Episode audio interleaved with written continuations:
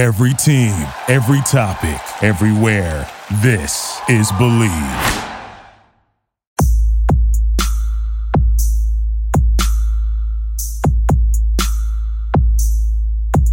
Hello, everyone. This is Paul Brennan, PGA Professional with Bleav in Tennessee Golf here on the Bleav Podcast Network, the number one podcast network for professionals. Do you believe? Our show is a breakdown of all things golf in the volunteer state. We will cover men's and women's golf tournaments, professional, amateur events, and dive into junior golf as well. We'll talk to the players, the instructors, and the organizers. If you enjoy the show, please subscribe, and rate us on iTunes. You can also find us on your favorite directories Spotify, Google Play, Stitcher, Luminary, and TuneIn. You can find us at Bleav.com or at Bleav Podcast. You can also follow me on Instagram at pbrennan21 or on Twitter at QIC underscore golf pro. So we are in full swing. Golf in May has begun. We've had a couple of PGA Tour, uh, or actually a PGA Tour stop, uh, Korn Ferry uh, here in the Nashville area, moving over to Knoxville. They were in Huntsville the week before, so a lot of local big tournaments going on. Um, Pro Am series kicking off really well. Start starting with Knoxville up at Gatlinburg Country Club. Walt Chapman shooting a 63, coming in first, followed by Scott Moran with a 68, Paul Moody with a 71. Moving over to Chattanooga at Windstone. Low score there was Chris DeBusk. Uh, tied for second was Adam Campbell, Eric Hester, and Matt Castor. Moving over to the Tri Cities at Warriors Path. Uh, first place goes to Chris Stacy shooting a 69, Alan Fennell in second with a 70, Ethan Berger at 73, and friend of the show Chris Woods coming in at 74. Going over to Ted Rhodes, um, wet, windy. I played, didn't place. We won't go into that. Talk about that one later. Um, congratulations to friend of the show Jared Melson shooting a 65. Uh, if you want to go back and listen to him, he's the three-time Senior Player of the Year and played in two of the PGA majors uh, and made the cut in the last one. So fun one to go back. Probably episode 10 ish, season one, somewhere in there. Take a look at that. Um, Bill Breen coming in second, shooting 69. And then a host of professionals tying at 70 for third with Randy Hilton, Lauren Personette, and Audie Johnson. So a lot of good golf being played by the local club pros. Now let's go ahead and jump into the Simmons Bank for the Sneds Foundation. Um, this was contested at the Grove this year, down in College Grove. Uh, an amazing golf course. It looked great this year. Um, congratulations to Austin Smotherman, shooting 16 under rounds of 65, 69, 69, 69 uh, to win the event. Uh, Brandt Snedeker worked really hard to get a Korn Ferry Tour event here. Uh, this is its uh, fourth or fifth year, I believe, uh, that it's been held here. Uh, he sponsored it at first. Simmons Bank has taken over, has really pushed it up and grown it. Um, amazing field. We had major winners in the field. Uh, Peter Uihlein, who uh, winner on the European Tour, is playing here in the States, playing some of the smaller tours right now, just trying to get his feet wet again back in the States. But a lot of good things. But even though Austin wins it, I'm going to say he wasn't the talk of the week. In Monday qualifying, two 17 year olds shot 62 to qualify Cameron Tankersley and Nick Dunlap. Both of these guys have ties to the Sneds store. They are currently competing. It was a really good article or interview to see them with Snedeker. Um, he actually made the joke that at their age he was just trying to shoot par. Doubt that with the career he's had. Um, but amazing. Two 17 year olds making it into the field as amateurs. Um, Cameron played really well, actually shot 72, 71, 69, uh, made the cut. Um, was four under through the first three days. Struggled a little bit, shooting an 80, finishing 44 uh, over, but still an amazing tournament for that 17 year old. So, guys, congrats. Keep it up. So, question from last week. I sent this out on Instagram and Twitter uh, for everybody. Your favorite cities to play in. Um, Tennessee had several on the list. Uh, Crossville had the most golf courses per population, so it was high up there. Chattanooga, Memphis, Nashville, um, Knoxville, all making the list of the top 200. Um, but I asked for your stories, your ideas, so I'm kind of go over some of the stuff the the listeners have chimed in with. Um, and, and I'm going to start with what seemed to be the most common answer. Uh, and I was actually talking to one of my students who just got back from this trip, so he chimed in as well. Um, but Bandon Dunes.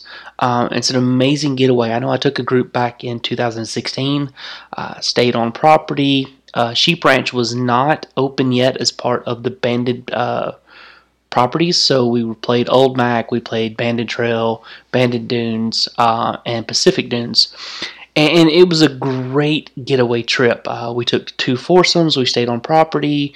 We ate on property. Hit range balls. Went to the uh, played the preserve, the nine hole course, um, and spent a lot of time at the punch bowl, which is a, a 27 to 36 hole putting green, depending on how they set it up. But the story of the listeners that got me the most on this one was Tommy coming in talking about what a great week and an amazing atmosphere it was. Um, he talks about checking in on property. Now they flew into Eugene, he said, and played a course on the way down. Got to property. Um, clubs were checked in, waiting for them on the tee boxes every day. Uh, had the same caddies for the whole week. Got to know the guys, swapped numbers, still stay in contact. Um, they took had a group of 24 that went. They um, again played 36 every day. Uh, generally wound up at Pacific Dunes uh, in the afternoon. They said again, kind of that's where the Punch Bowl is. So I understand the concept there. Um, playing the preserve. Talked about the most fun they had for the whole trip though was number 13 at the preserve, which it's a 13 hole, nine hole course at the preserve. When you play it, it's a 100 yard hole but it's straight downhill. And the caddy master told us when we got there to putt one off the tee. And um, Tommy talks about his whole group. They were the only ones finishing up that day. And so as they got there, they all gathered around, all 24 guys, and, pra- and they took turns for close to the pin, putting it from 100 yards. Uh, he didn't win, uh, but he said he actually was in the was really good there. But it was just an amazing atmosphere. The way that you can just bond together for the week, be away from everybody, but play golf, spend time with your friends, and, and see the restaurant. So if you haven't, uh, he said definitely put Bandon Dunes on your bucket list as an event to go. I highly recommend it as well. Um, moving over to Pinehurst comes in with his story here uh, of a group of 12 of his friends, or him and 11 friends who went and played, and they played 2, 5, and 7 said the the putting green was awesome. Um, the the driving range there at two was astonishing. Got to take his picture with the Payne Stewart Trophy there off to the side. But he said what was the coolest thing of the trip is they got to go into the Donald Ross room. Uh, and Ross designed the number two, and again, that's what the caddies always like to say when you chip one, it rolls over the green. Is you got Donald Ross. Um, but to go through the room and see all the pictures and all the drawings and all the sketches, and then to walk the hallways um, and see the players that had played in and had won the North South Amateur, and just know the connection to golf in America itself coming out of Pinehurst. So they went over and played Pine Needles as well, which is an amazing course um, to take a look at. Moving to the west, we're going to go to Scottsdale chimes in about a group of four of his, him and three of his buddies who went out. Uh, he said they stayed at the Talking Stick Resort, played two, both courses there on site. Um, also bounced around a lot of the Troon properties, getting to play Troon North in the Monument course. Uh, also, he said the highlight of their week was playing TPC Stadium. Um, so, getting the chance for that opportunity. So, again, some amazing stories coming in from you listeners uh, on places to stay uh, and play. I'm definitely going to keep this one coming. Um, it seemed like the most common answer I got, though, for the state of Tennessee, and I hate to finish off with us or bring us in last, but I wanted to be closer to home. Um, and it was Crossville. Um, you've got the uh, Fairfield Glades, you've got the Bear Trace, uh, you've got Lake Tansi, um, numerous other courses there in town. Uh, I know we play in a tournament there every year, and we always stay at the, the Tansi uh, Homeowners Association. Has some condos that we rent out um, and, and, stay there in the cabins next to it. Um, but yeah, it just seems like Crossville was the most popular answer I was getting from the listeners as far as weekend getaways. It's right there on the lake. Some of the people talked about renting boats and getting out and playing. So if you haven't got your group trip lined up, start ahead and start planning those. Check that out. Uh, top 200 cities to play in the United States. Again, you'll see a lot of Tennessee listed there. So, going to the listener questions, this one coming in from Tyler. Tyler wants to know what's the most important thing to practice. Um, Tyler, I'm going to say on this one, it's going to be approach shot, short game, and basically from 120 yards and in. Um, depending on how long you hit your drive and the length of the golf courses you play, uh, the studies I've seen generally put about 40% of your strokes or putts. Um, it's going to put another 30 to 35% on Scott shots from 120 yards and in. So if that's where 75% of all the shots come from, I mean, yes, I understand you got to be able to hit the driver, put it in play. But that's why you saw all the Dave Pelz um, has done so well with the short game schools. Uh, you've also seen the three club challenges: the driver, the wedge, the putter. Um, the clinics and things like that. So, what I'd tell you to do to work on this, Tyler, um, number one, get you a putting routine. Uh, I would recommend two to three hours a week. Uh, get yourself four or five drills for speed control, makes, putt outs, and things like that, and just rotate those throughout the week. Uh, so, spending uh, two to three hours just working on the putting itself. And then go out to your local club or, or, or wherever you play at, uh, find some short game area, and just start doing some chipping games. Uh, I know one of my favorite drills uh, and I got this one from Dr. Bob Rotella, but it's called the Paul Runyon drill. Uh, and Paul Runyon was an amazing player, short hitter, but um, he battled against Hogan and those guys back in the day. And he jokingly chipped in every round. They they said he had some of the best short game there was, so he made up for his lack of distance.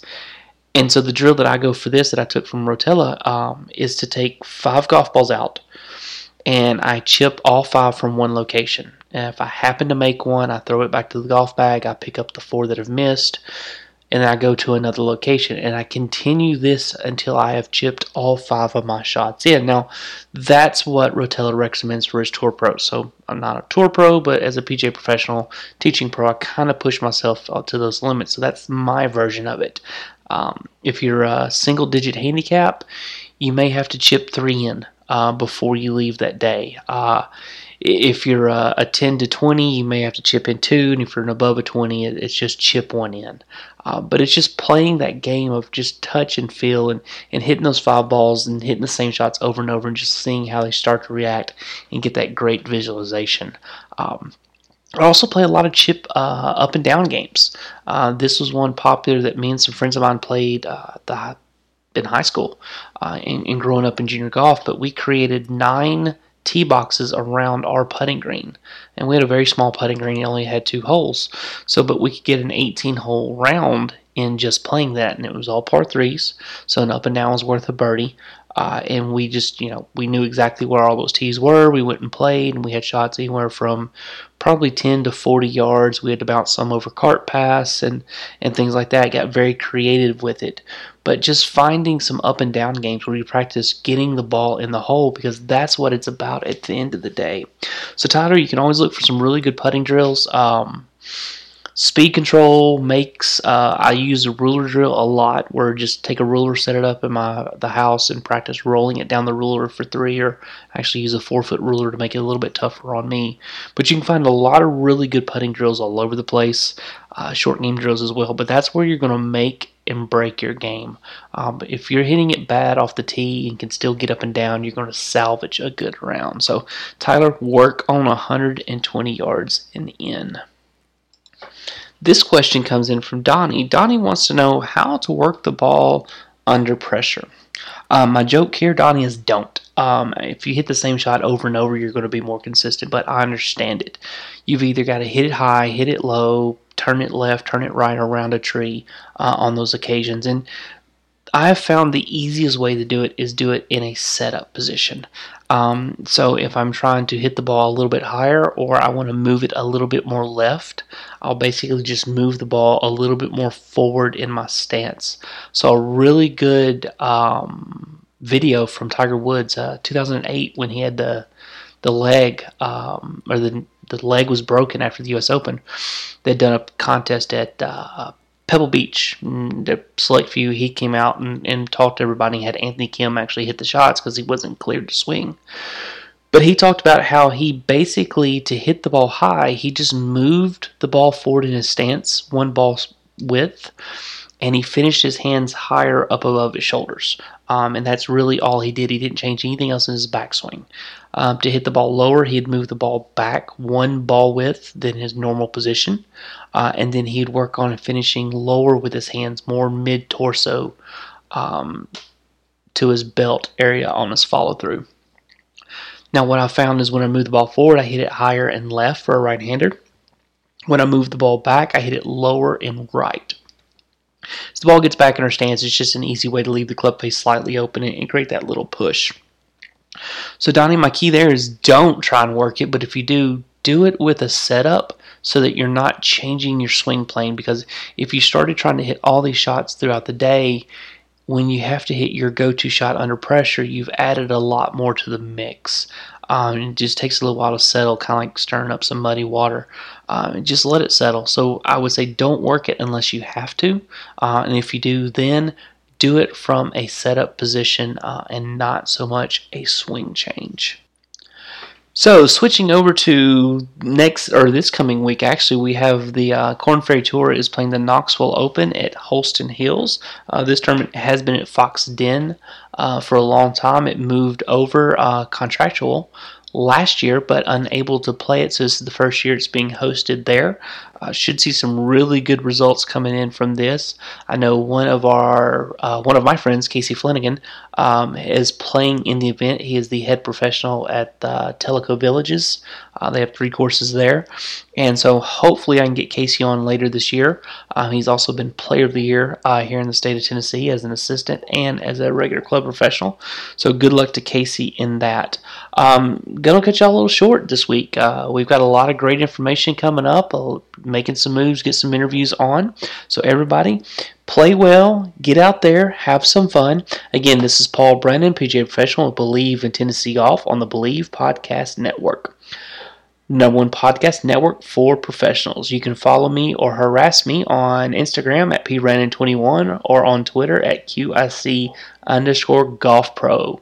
Guys, I got a pretty good sense of humor. Keep it coming. I love the jokes. Um, you can also find us on Bleav.com and at Bleav Podcast. You can find us on iTunes, Spotify, Google Play, Stitcher, Luminary, and TuneIn. Play well, have fun. We'll talk to y'all next week.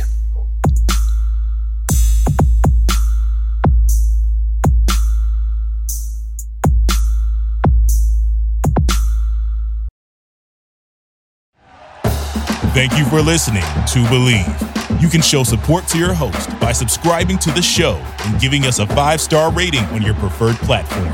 Check us out at Bleav.com and search for B L E A V on YouTube.